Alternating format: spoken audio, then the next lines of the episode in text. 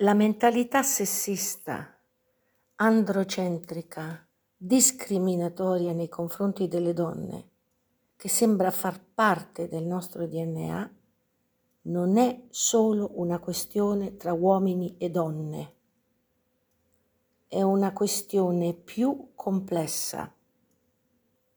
Dobbiamo fare attenzione a quelle che sono le ovvietà linguistiche della narrazione materna, in quanto le ovvietà linguistiche sono difficili da mettere a fuoco e da calcolare nella loro vera portata.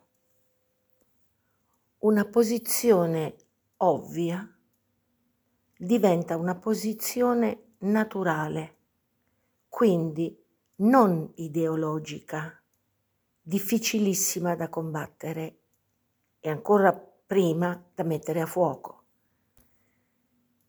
La narrazione materna non è un insegnamento intellettuale, bensì esistenziale.